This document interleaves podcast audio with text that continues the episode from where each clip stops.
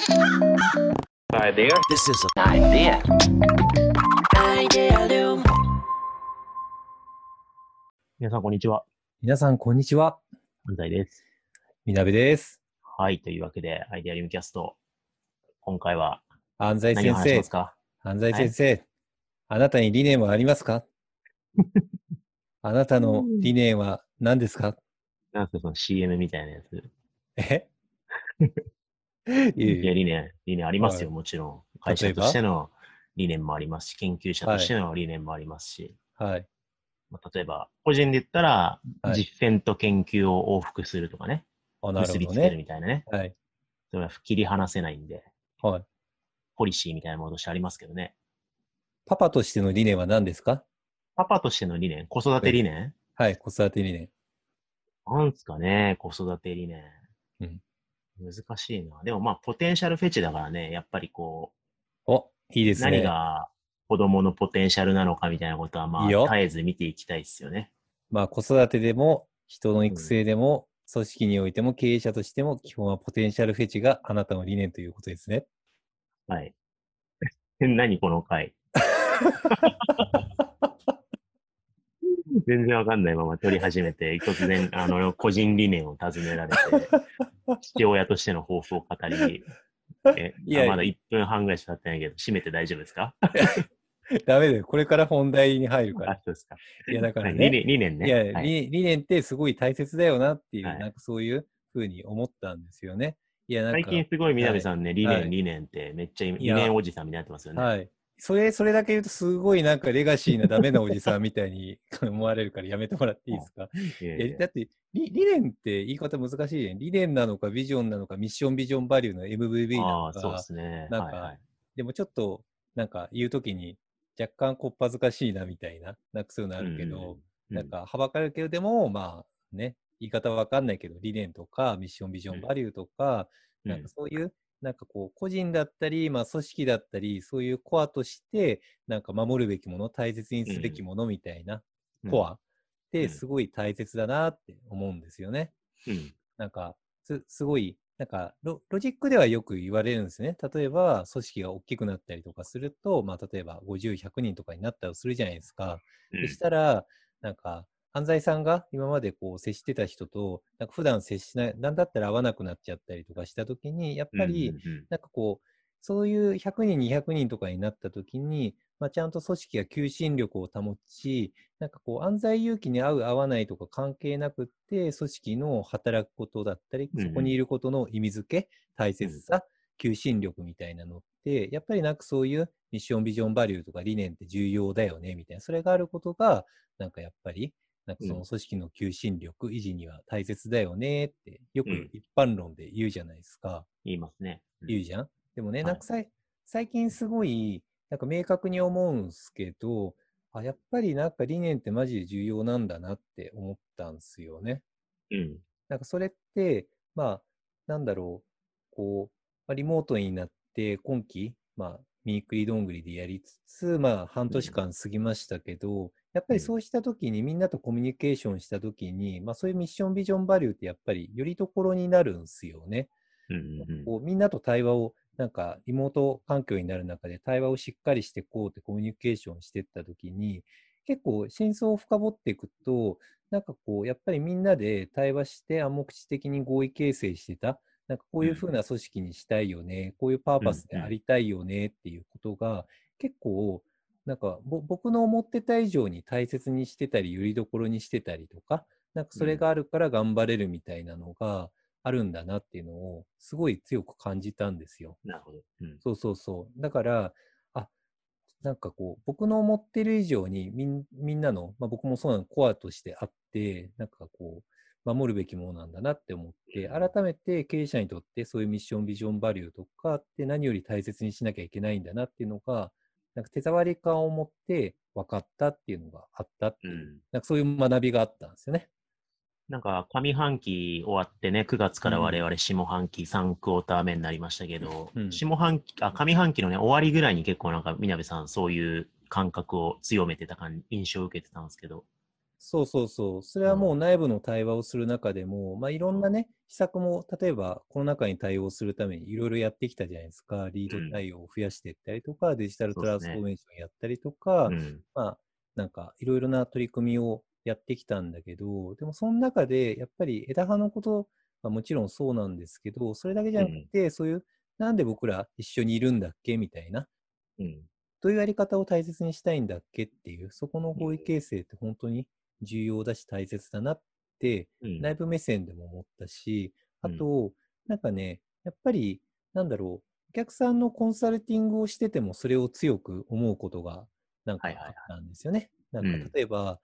評価制度策定のご依頼とか、なんかうん増えてたりとかするんですよね。増えてますね。そうそうそう。例えばリモートになったりとかする中ですれ違いが起きて、やっぱりなんかこう、評価とかってその環境下で難しいじゃないですか。うん。うん。普段コミュニケーションしてすり合ってない中で、いきなりフィードバック面談でやられても、コミュニケーションしてもあんまり納得感ないじゃないですか。はいはい。だからそこで、まあ、制度設計が悪いのではっていう問いを立てて、それの改善をしたとするじゃないですか。でうんもちろんそういうも agree で、そういうのも進めたりとかもしてるんだけど、でもなんかそういういろんな how に落ちこ落ちてったしたときに、根本的につまり、例えばコロナ禍になったりとか、リモートに移る中で、まあ、社会の外部環境が変わったりとかするじゃん。うん。したときに、やっぱり自分たちのあり方が揺らぐんですよね。あそうですね。揺らいでくる。るんですよ、これでいいんだっけ？みたいな。今までこうだったけど、なんか変わらなきゃいけないのではっていう、うんそういう風な気持ちになったりとか、実際変わらなきゃいけないポイントもあったりとかするのね。うんでしたときに、とどのつまり、ちゃんと理念をアップデートしたり、コアをみんな強くして、まあ、組織の求心力を強めていき、でその結果として制度設計だったりとか、ないしはまあ、それを維持するための構造や仕組みを組み立てていくって方が本質的なのではっていうのを、まあ、実際コンサルティングをする中で思っているっていう、なんかそんな感覚ですね。なるほどですね。そうそうそう。まあでも、本当にこの半年は、あの、何も変えなくてよかった会社って絶対ないはずだから、いろんなものをね、目まぐるしく、ハウレベルから、前提レベルから変えなきゃいけないし、でも変えな、変えたくないものとかね、ありますよね。変えないでいた方がいいものとかが、いろいろある中で、まあ必然的に問い直しがね、相当発生したはずだから、だからそういう意味で、ハウだけやっぱ問い直すってすごい危険なことだから、そうですねあ。回り回って理念、この理念ってすごい良かったねってなったとしても、やっぱ一旦再開、再咀嚼するというか、今の目で、ですね。みたいなのは、まあ、必要がなかった会社はないはずですよね、今ね。そうですね。うんだからそれを放置して問いが起きているのにそこの目線合わせや意味付けをしてないと結果守るべきだった大切だったもののはずなのに形骸化しちゃったりとかしてね。うん。でその形骸化したまま放置して制度だけを見直したりとかすると結果なんか問題が複雑化しちゃったりとかね。そういうことってあるんだよなって思ってて、やっぱりなんかまあ今年が社会変化がすごい大きかったっていうのもあるんだけどそこの、まあ組織のコア企業のコアみたいな、まあ、理念ミッションビジョンバリューってまあすごい大切なんだなっていうのを改めて身に染みたっていうなんかそういう感じですね。なるほどですね。うん。まあ、そういう意味で、まあ、その評価制度設計って今ね、具体例うん出してくれましたけど、評価制度設計だけじゃなくてね、なんかプロダクト作りとか、あのーなんだろうな、研修を変えたいとか、うん。あのーぜ全案件それ言えると思っていて、うん。なんか、やっぱ今結構その、まあ、我々のところにご相談いただくプロジェクトに限って言うと、すごく、なんだろうな、えっと、クライアントさんにとって ROI 高く、うん。えーインパクトのあるこう価値が出せるプロジェクトって、なんかこう断片的に研修だけとか、あるいは評価制度設計だけとかじゃなくて、その組織としての理念をみんなで一旦見つめ直したりとか、ちょっとこうチューンしたりアップデートしたりする上流があって、で、制度と対応させようとか、研修のカリキュラムを大幅に変えようとか、ねあるいはこうプ。ロプロダクトをリブランディングしようみたいに、ちょっとこう、うんなんだろう、け血管がこうむ結びついているような有機的なプロジェクトのご相談が結構割と我々も力が発揮しやすく、かつそうですね。いいなんかプロジェクトの成果が出てる感じがしますよね。出やすいですね。やっぱりなんかこう、そこの理念の揺らぎだったりとか、組織の揺らぎとかがあって、これでいいんだっけってみんなで思ってる状態の中で、育成研修やっても全然響かないんですよね。そう、これでいいんだっけって思ってる人たちにやっても何も響かないんで、で、大体なんかこう対話をすると、これでいいんだっけ系のコミュニケーションになっちゃうんで、なんでそうじゃなくって、ちゃんと前提の目線合わせをしっかりやりながら、組織の方向性を定めて、みんなのなんか求心力を集め、で、その先にどうしていくべきなのかっていう、うん、研修をやるだったりとか、うん、なんかしていくのが ROI、本当高いですよね。そうですね。ねだから必然的にまあトップダウンとボトムアップがこう入り混じるような、あの、うん、対話型なんだけど、成果物もちゃんと作り込むみたいなプロジェクトにこう、うん、結構複雑に作り込まなきゃいけないから、ちょっとこう今、何か新しいことやとやろうとすると、大掛かりにやらざるを得ないっていうか。そうですね。ちまちましたことを今あんまやっても意味ない感が結構あります、ね、そうですね。なんか全体的にこう、なんだろう、